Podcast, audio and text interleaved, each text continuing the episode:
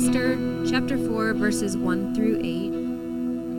When Mordecai learned all that had been done, Mordecai tore his clothes and put on sackcloth and ashes, and went out into the midst of the city, and he cried out with a loud and bitter cry. He went up to the entrance of the king's gate, for no one was allowed to enter the king's gate clothed in sackcloth. And in every province, whenever the king's command and his decree reached, there was great mourning among the Jews, with fasting and weeping and lamenting, and many of them lay in sackcloth and ashes. When Esther's young women and her eunuchs came and told her, the queen was deeply distressed. She sent garments to clothe Mordecai, so that he might take off his sackcloth, but he would not accept them. Then Esther called for Hathach, one of the king's eunuchs, who had been appointed to attend her, and ordered him to go to Mordecai to learn what this was and why it was.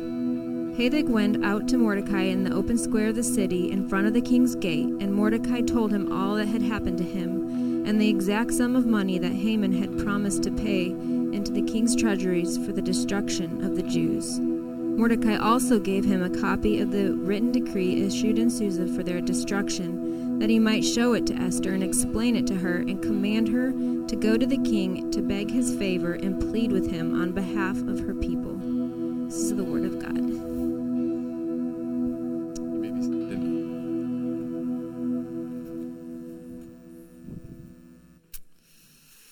Well, let's pray. Father, we do thank you for your word.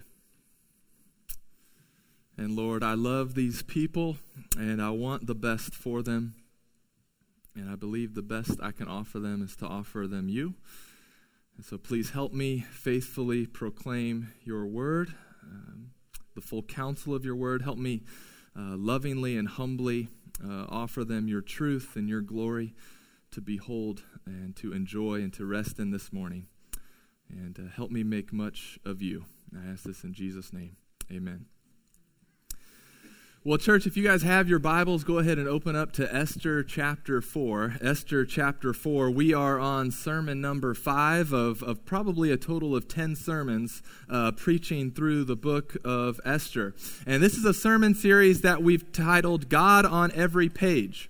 And while God is actually never mentioned on any page in the book of Esther, we are invited to look for God on every page. And throughout our study of Esther, we've been witnessing and we've been learning about the providence of God. And you remember, a concise and a helpful definition of God's providence is it is God's gracious oversight of the universe. God's gracious oversight of the universe. His providence, it consists of him being in control of all things, of him being in charge of how all things turn out, of him never making any mistakes, and him always having his best people's interest, his people's best interest at heart. But the story of Esther does not just allow us to sit back and be mesmerized by the providence of God. Certainly, to some degree, we should be doing that, to sit back and just watch how God is orchestrating all these events. But that's not all we can do, because also in the story of Esther, we see human beings being called to participate in his providence. Called to participate in his providence. When I was a kid, we went to watch a family member perform in a musical, The Music Man.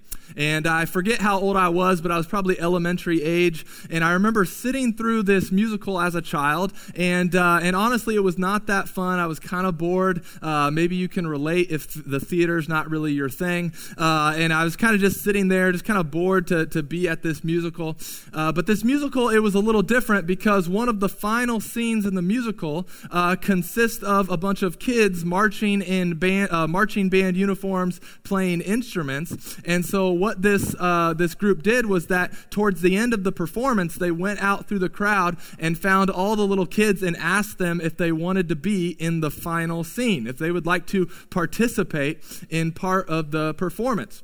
And I figured it had to be better than just sitting there through this thing. And so I said yes, and I went out to the lobby, and I got fitted with a marching band uniform and like one of those cool, hats, those marching band hats. And then they handed me a clarinet. which I was kind of bummed about. No offense if you play the clarinet. I was just hoping for something a little cooler, like a drum or a guitar or something like that. But they hand me, I get this clarinet, and I was a little disappointed. That's what I got, but I still kind of lined up with the rest of the kids. And then the final scene arrives, and we get to march into the auditorium, kind of pretending to be playing these instruments while the real orchestra actually played. And we got to march around the audience and march up on stage and everywhere. And it was a lot of fun. It was way better than just sitting there watching this thing, right? I had a joy. There was great joy in getting to participate in the performance. Now listen, the performance was not dependent upon me. Like, they weren't holding their breath if I, hit all the right notes on my clarinet. It was not dependent upon me, but there was, great joy and great blessing for me to participate in what was going on. And this morning in Esther chapter 4, we are going to see Esther and Mordecai invited to participate in the providence of God. Now, we've already established in the last few sermons that they are not the heroes of the story. God is the hero of the story, but we're going to see that God invites his people to participate in his heroic story.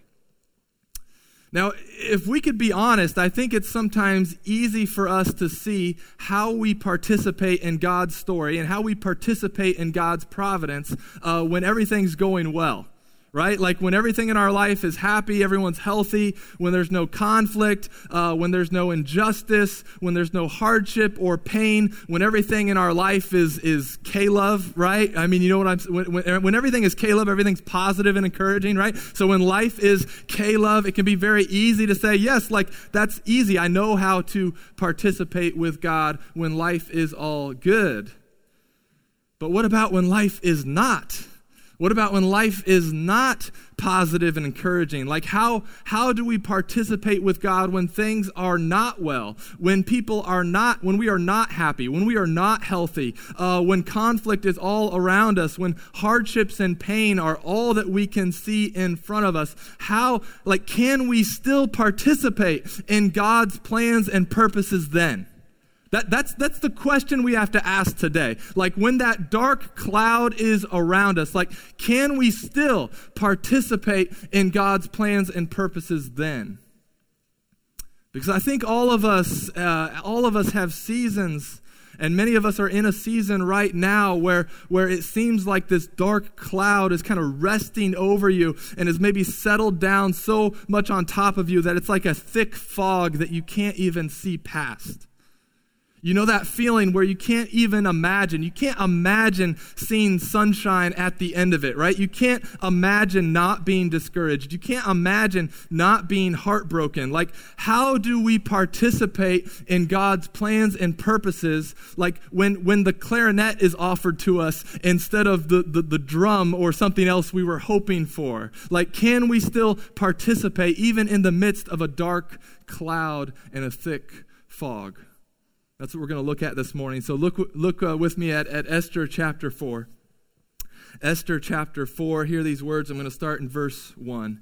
When Mordecai learned all that had been done, Mordecai tore his clothes and put on sackcloth and ashes and went out into the midst of the city, and he cried out with a loud and a bitter cry.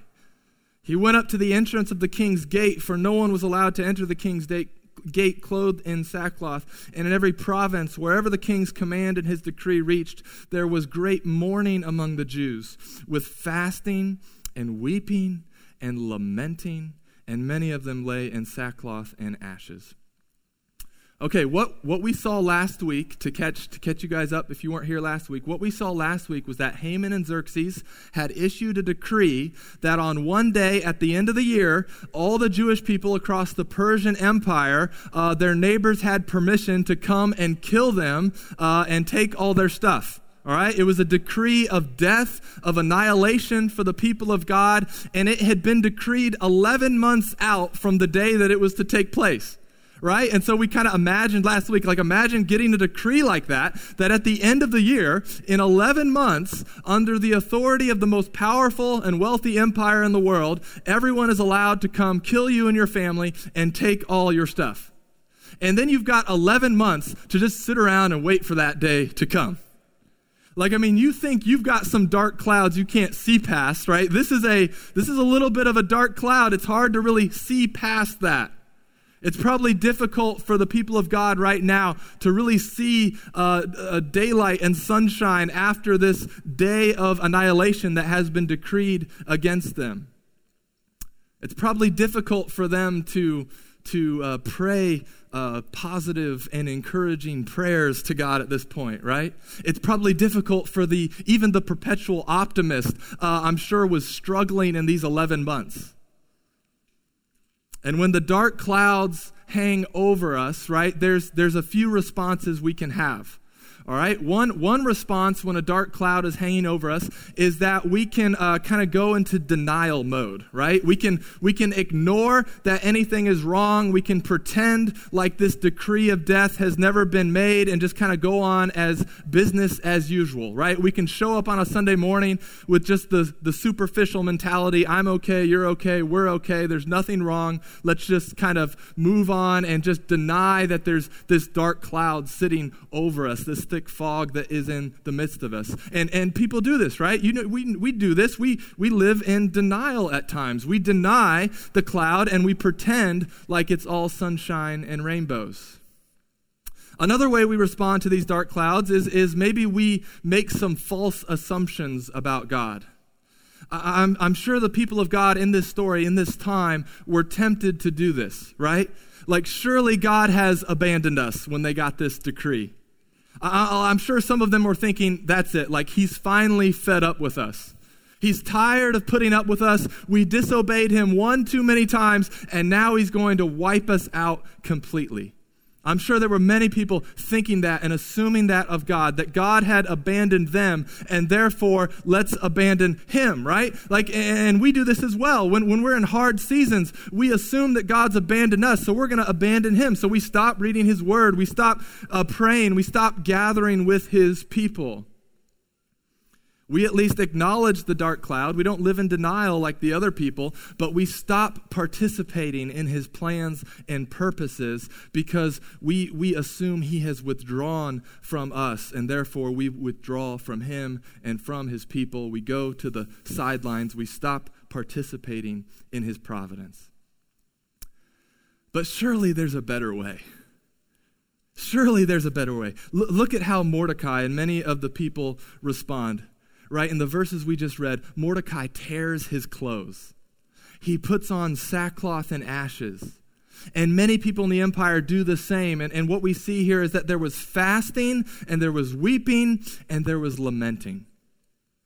Now let's try to understand this a bit, because tearing our clothes and sackcloth and ashes is not a common thing we do nowadays, right? Okay, but back in that time, tearing your clothes, it was not a style or something that you were trying to be cool about. Tearing your clothes was a way to express this deep distress. It was a way of expressing your mourning and your grieving. You tore your clothes. Sackcloth was usually made out of a black goat's hair. It was extremely uncomfortable, right? Just imagine like the itchiest sweater your grandma ever gave you at Christmas, like, and multiply it by 100, right? That's sackcloth. It's just like, it's supposed to be uncomfortable. And then ashes. People put on ashes as a way of signifying just desolation and ruin. And so what we see in the Bible is we see people all throughout it when someone dies or when someone is repenting or humbling themselves before the Lord, people will put on sackcloth and ashes to show their sorrow. Okay, this was a way for the people of God to show their intense grief as well as at times to show their repentance. And this is what Mordecai does. He tears his clothes, puts on sackcloth and ashes, he fasts, he weeps, he laments. And look what the other Jews are doing. Many of them are doing the same thing, fasting, weeping, lamenting. Now, we're going to talk about fasting here a little bit later on in the sermon, but I want to look at this word lamenting. Lamenting. Because I think for many of us, lamenting is an unknown thing, and yet it is a beautiful gift of grace that God has given to us. Pastor Mark Vroegop at College Park Church on the north side of Indy, he wrote a book called Dark Clouds, Deep Mercy, Discovering the Grace of Lament. And I would commend this book to you, as it's been a helpful resource for my own understanding of what this gift of lament is and how to pray prayers of lament. Because prayers of lament are what is needed when what we know to be true about God, right? That God is good, that God is love, right? That God is merciful. When what we know to be true about God does not align with how we are experiencing life right now. Like when those two things don't line up, how do we pray? How do we participate in God's plans and purposes? Do we go straight into denial mode and just pretend like everything's okay? Do we withdraw from our prayer life and just not go to the Lord at all? Or is there an alternative? Could prayers of lament be the answer that we are looking for? Is there something to the fact that nearly a third of the Psalms are Psalms of lament? And there's a whole book in the Bible called Lamentations. There's something here. Pastor Mark, in his book, he gives a helpful definition. We'll have this up on the screen, the definition of lament. He writes, lament is a prayer in pain that leads to trust. Lament is a prayer in pain that leads to trust. Like we know that God is good, and yet many of our circumstances don't always fit that or make it hard to believe that. And so when that doesn't align, like, how are we to pray? Well, church, we don't have to come up with this on our own. God has graciously given us some guidance here. And so I'm going to take you through a psalm of lament. If you want to turn your Bible to Psalm 13, we'll have it up on the screen as well, but hold your spot in Esther. And if you want to turn to Psalm 13, we're just going to walk through this and see a psalm of lament. And Pastor Mark, in this book that I referenced, after looking at many of the psalms of lament, after looking at the book of Lamentations, he gives 4 points that most of the laments consist of. And so if some of you need to go do your own lamenting later on, if you need to be praying prayers of lament, you should write these 4 points down so you can write your own prayers of lament later on. Number one, he says lamenting consists of turning to God in prayer. Okay, that's the first part of lamenting, is turning to God in prayer. Look at Psalm 13, verse 1. How long, O Lord, will you forget me forever? Okay, lamenting is first turning to the Lord in prayer. Okay, it's not turning to your best friend. Lamenting is not turning to your social media followers to get their empathy. Lamenting is not turning to yourself. Lamenting is not turning to your life coach. Okay, lamenting is turning to the Lord in prayer. That's number one, turning to the Lord in prayer. Number two, lamenting consists of laying out your complaint to God. Look back at Psalm 13. How long will you hide your face from me? How long must I take counsel in my soul and have sorrow in my heart all the day? How long shall my enemy be exalted over me? You might be thinking, I didn't know we could complain to God. Yes, you can. It's in the Bible. It's biblical. All right, we do it humbly. We do it respectfully. But it's not like he doesn't already know the complaints in your heart. Okay? He already knows. So we don't have to grumble in our heart about this dark cloud and the thick fog that we're in. We don't have to hide it from God. Like, lay out your complaint to God. He can handle it, right? Our friends can't always handle it. God can handle your complaints. Number three, lamenting consists of asking God boldly, making bold requests of God. Look back at Psalm 13. Verse 3, consider and answer me, O Lord my God. Light up my eyes, lest I sleep the sleep of death, lest my enemy say I have prevailed over him, lest my foes rejoice because I am shaken. So number 3 is make a request to the Lord, right? Ask him boldly. Okay, so lamenting first starts of us turning to the Lord in prayer. Number 2, laying out our complaints to the Lord. Number 3, making some bold requests of God. But then look at this, because this is the beautiful turn that laments take. Okay, anyone can complain and make requests to God. Lamenting makes a beautiful turn. Number 4, lamenting consists of choosing to trust the Lord. Look back at Psalm 13, verse 5. But I have trusted in your steadfast love. My heart shall rejoice in your salvation. I will sing to the Lord because he has dealt bountifully with me. So church, lament, it is a prayer in pain that leads to trust. It consists of turning to the Lord in prayer. It consists of laying out your complaints to God. It consists of making a bold request. And then it consists in choosing to trust the Lord. David and the psalmist, they are not bipolar. I feel like I always grew up hearing like, man, they're bipolar, right? And they're not bipolar. They're lamenting, okay? They're lamenting. They're turning to the Lord in prayer. They're laying out their complaints. They're making bold requests, and then they are choosing to trust the Lord in spite of this dark cloud and thick fog that is all around them. And church, this is a grace that we must learn to participate in those times when what we know to be true about God is not lining up with how we are experiencing life. Like right when marriages end, when children die, when jobs are lost, when persecution comes, when cancer is diagnosed, when injustice surrounds, when abuse is rampant. Like, we can't live in denial, and we cannot withdraw and abandon God. No, we lament. We lament, we turn to the Lord, we lay out our complaints, we make requests, and we choose to trust in God. We lament.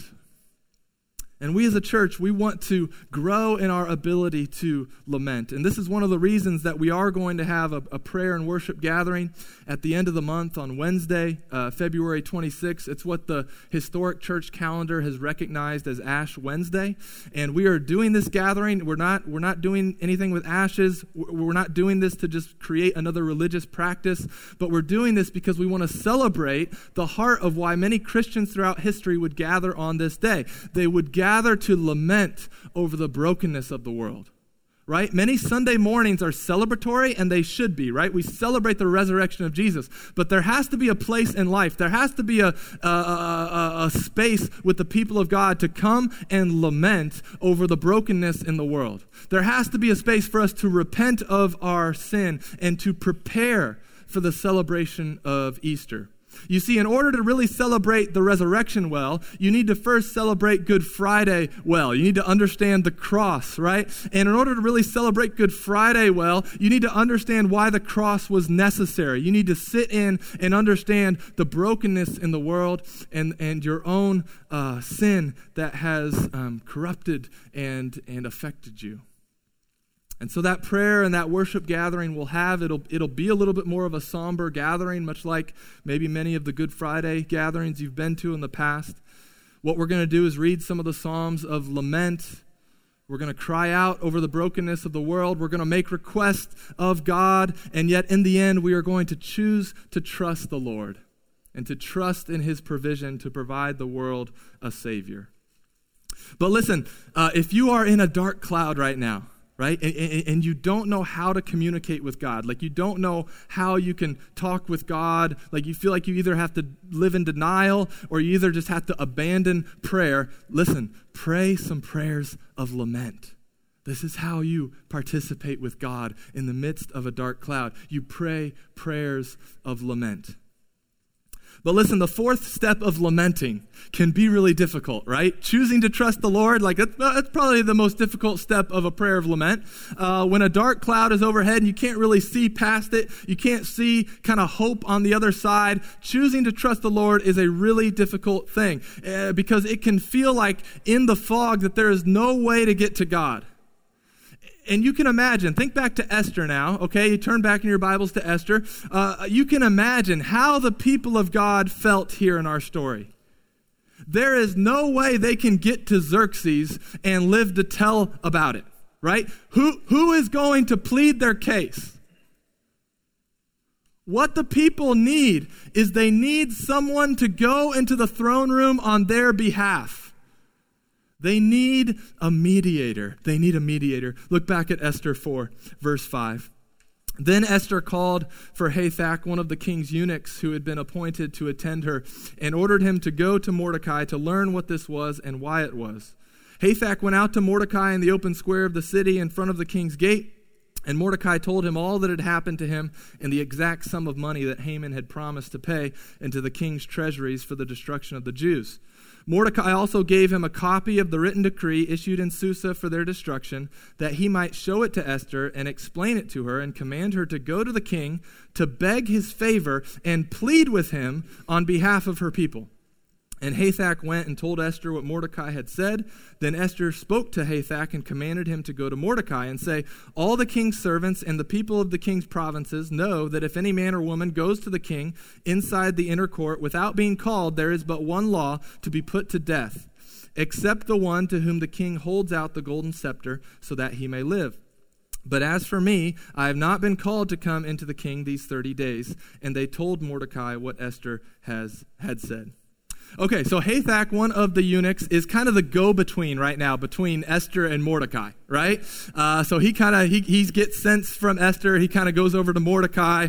He's like, Esther says this. Mordecai gives him a message. He kind of goes back, right? Mordecai says this. Esther gives him a message, right? So we're already seeing a go-between here, right? We're seeing Hathach kind of go in between Mordecai and Esther. Then look at verse 13. Then Mordecai told them to reply to Esther, do not think to yourself that in the king's palace you will escape any more than all the other Jews. Now here's where some commentators kind of disagree, because there's a little ambiguity here. We can't get inside of Mordecai's head to really know what he's saying, okay? Like, is he just stating a fact that, hey, you are a Jew too, this is going to eventually affect you?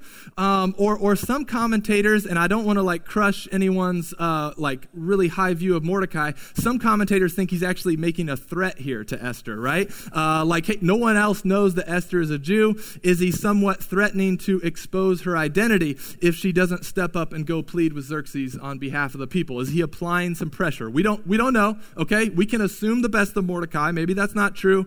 But look then at verse 14, okay? And even if you don't know anything about Esther before this series, you have probably heard verse 14. So this is a big verse, popular verse. Verse 14 says, for if you keep silent at this time, relief and deliverance will rise from the Jews from another place. But you and your father's house will perish. And who knows whether you have not come to the kingdom for such a time as this. Now that's definitely the most quotable and tweetable phrase in the book of Esther, right? For such a time as this. And here's where you would expect me to go into a long rant, how like God's got you in your job and your neighborhood and your school, right? For such a time as this. And we're in this city, right? For such a time as this. And I'd bust out the t-shirt cannon with like t-shirts of like, for such a time as this, right? And I'm not going to do that. I'm not going to do that. For the record, the t-shirt cannon, if the finance team would approve it, we would have one. So that's not on me that we don't have one, all right? That's not on me.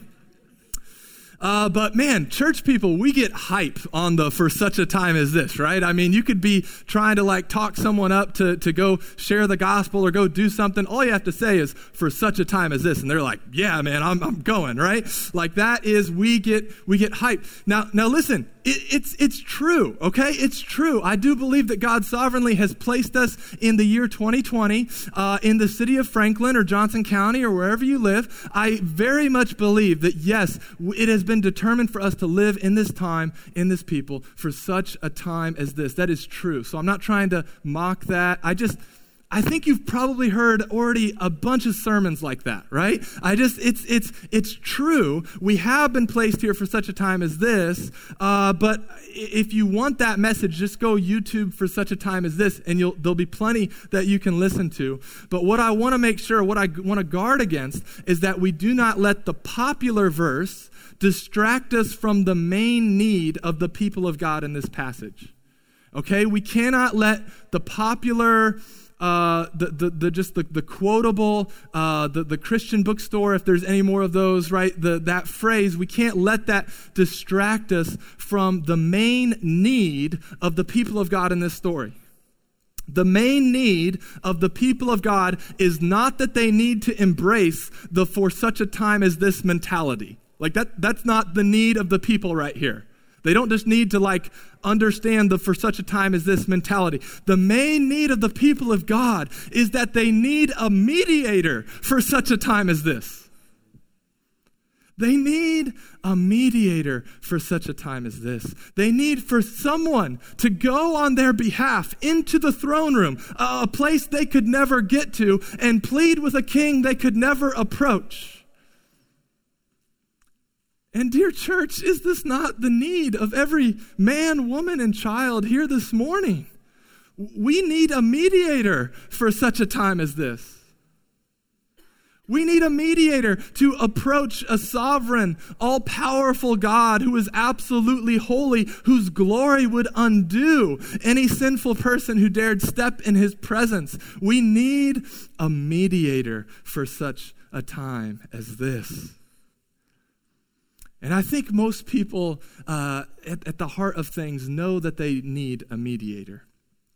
Something interesting that's happened to me as I've started into ministry is this overwhelmingly consistent response that people give me when they find out that I'm a pastor. Okay, and there at first in the beginning of ministry, I work in the medical field, and so when people ask me what I do, I would usually always respond with I'm a physician assistant, or I work in the medical field, or something like that, just because that's what I'd always done. It was my natural knee-jerk reaction, and when I would tell people that, then usually it would be followed with them showing me like a weird rash or a mole or something like that. Some of you can relate to that, right? Wanting to go over their list of medications and talk about stuff they've, seen on the news.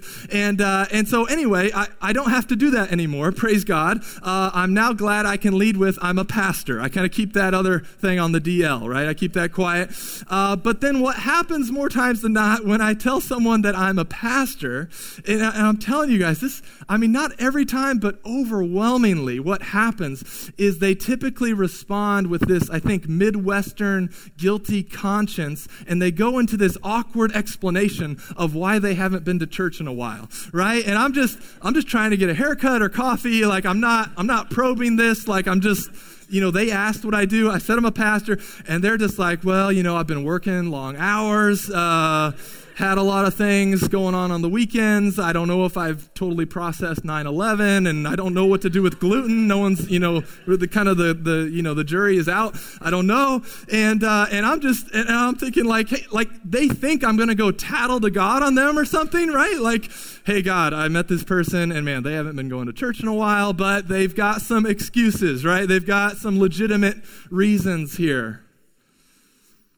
But I think people at the heart of it, they know they need a mediator between them and the Lord. And so often we have this false view of our pastors as needing to be our mediators between us and God.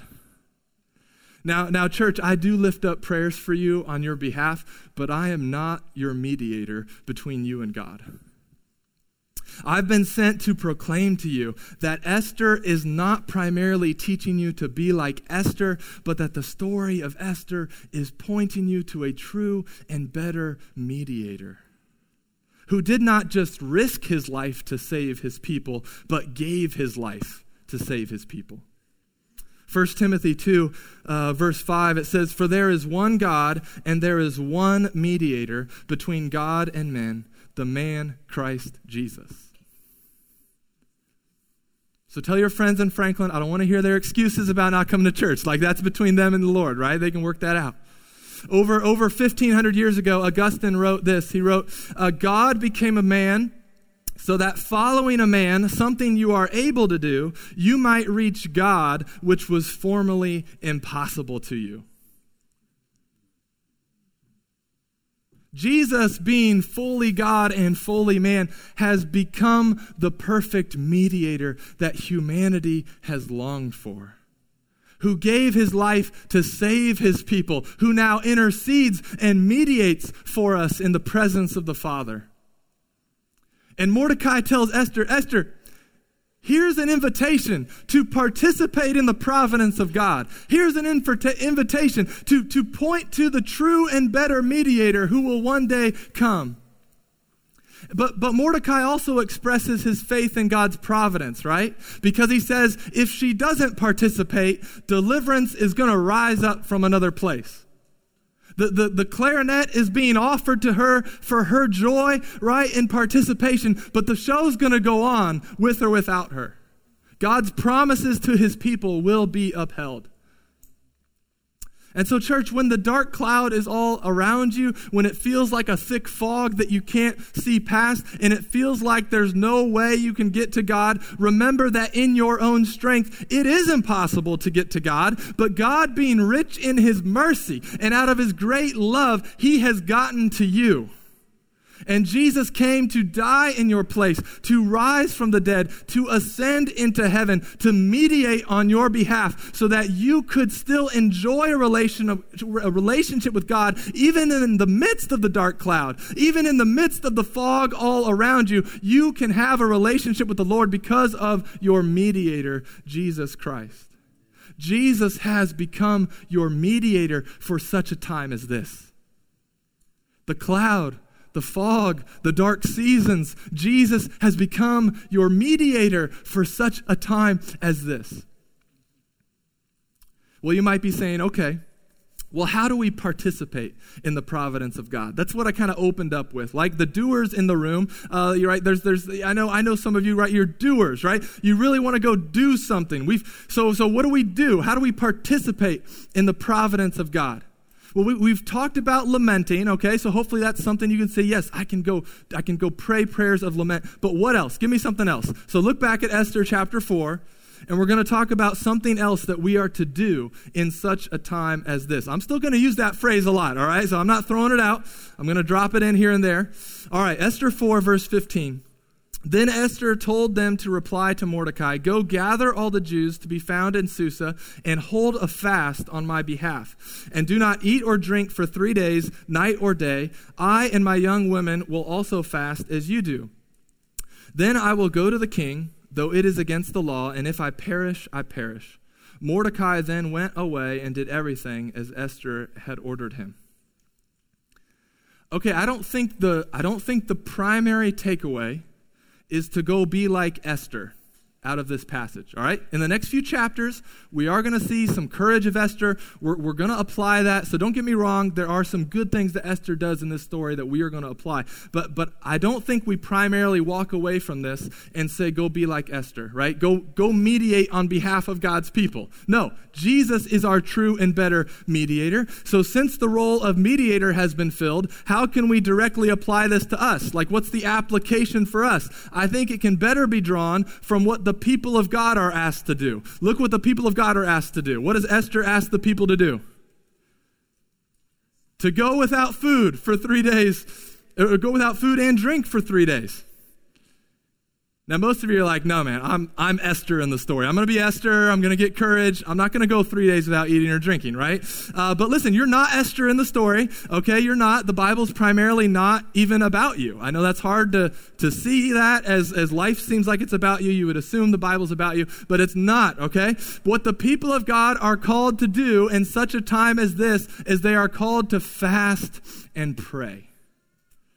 Now, it doesn't say they fasted and prayed because in fitting with the theme of the book where God is not mentioned and prayer is not mentioned, but typically fasting was with the Jewish people also associated with prayer as well. And so it is likely that the people of God were fasting and praying for these 3 days. Now, fasting is something that's unfortunately been a neglected practice for many followers of Jesus. However, both in the Old Testament and the New Testament, it is something that we see the people of God regularly doing. Jesus fasted, and when he taught, he assumes that we will fast too. He taught with words like when you fast, right? Not if you fast, but when you fast. Fasting is actually, I didn't know this, but fasting is actually mentioned in the Bible more than baptism is. Right? Which is, I didn't know that. John Wesley would not allow a man into ministry if he did not consistently fast 2 days a week. Fasting has been a regular part of the people of God participating in his providence throughout history, and yet for many of us, it's a foreign concept. And I forgot where I read this, but I wish I could give them credit, but it's an author I recently read. They posed this question. They said, could it be that we do not hunger for God because in the West we don't even understand the concept of hunger? Yeah. I mean, right? Like we go a few hours and we're kind of mapping out where we're going to eat next. I realize this is risky to talk about fasting towards the end of a sermon. I should have, in hindsight, would have done it at first, right? But we're already starting to think, what are we going to eat? It's been at least like an hour and a half since I last ate something. What's going on? But could it be that we don't hunger and thirst for righteousness? We don't hunger and thirst for the Lord because we don't even know what hunger is. Like how can we when we don't even understand the concept of hunger? Now, there are a lot of things you can fast from, but I'm mainly talking about fasting from food. A Christian fast from food is a deliberate choice to experience hunger physically in order to explore our level of hunger for God.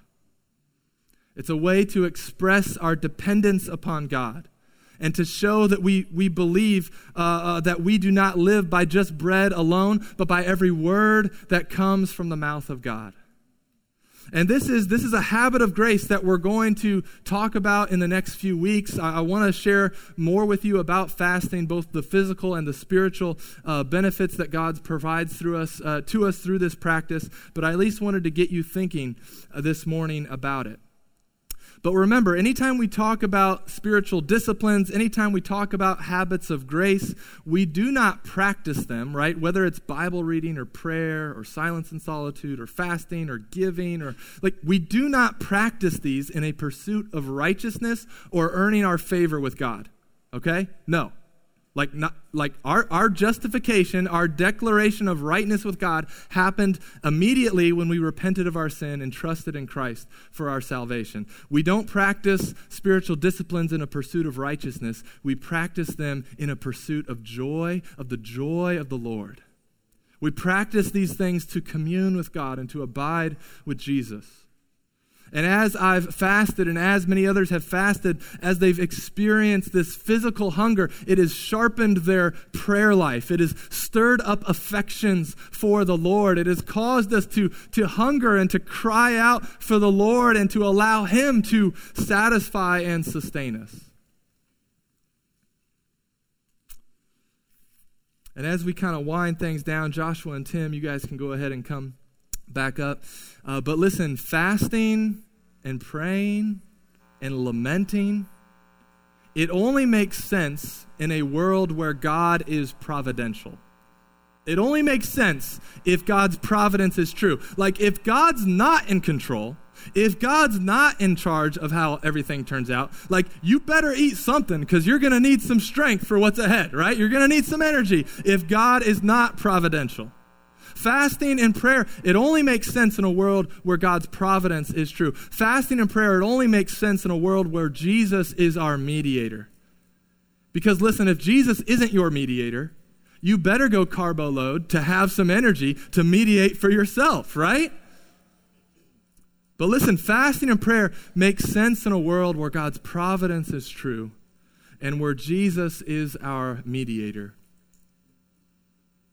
And so the question is our lack of fasting and prayer, is it lacking because we don't really trust in God's providence and we don't really believe Jesus is our mediator? But in a world where God is in control, in a world that He is in charge, in a world where He never makes mistakes, in a world where He has His people's best interest at heart, in a world where Jesus has laid down His life to save His people, before the people of God are to go and do, which we certainly are to go and do things, but before we go and do, God certainly calls us first to come and be, right? To come and be, to sit at His feet and to abide in His presence. And so to participate in His providence is to enjoy His presence, both in the good days of sunshine and in the dark days of the cloud and the fog. And so listen, church, when what we know about God to be true and how we experience life, when those things don't align, when the dark cloud is around us and we can't see beyond it, even when it seems like a decree of death hangs over us and we are discouraged and we are certain that we don't have any hope, even in the negative and discouraging times, we are called to participate in the plans and purposes of God. But we don't need to live in denial, and we don't need to withdraw from God. But instead, when the fog is all around you, we can lament, we can fast, and we can pray. These are things that God has graciously offered to us through Jesus as our mediator for such a time as this. And I'm going to close with a couple verses from Lamentations, Lamentations 2, verse 1. I'll just read the first part of it. It says, "How the Lord in his anger has set the daughter of Zion under a cloud." Right? It's the language we've been using, right? Being set under a cloud. But later in the book, we see a turn. In Lamentations 3, verse 21, we see it turn. "But this I call to mind, and therefore I have hope.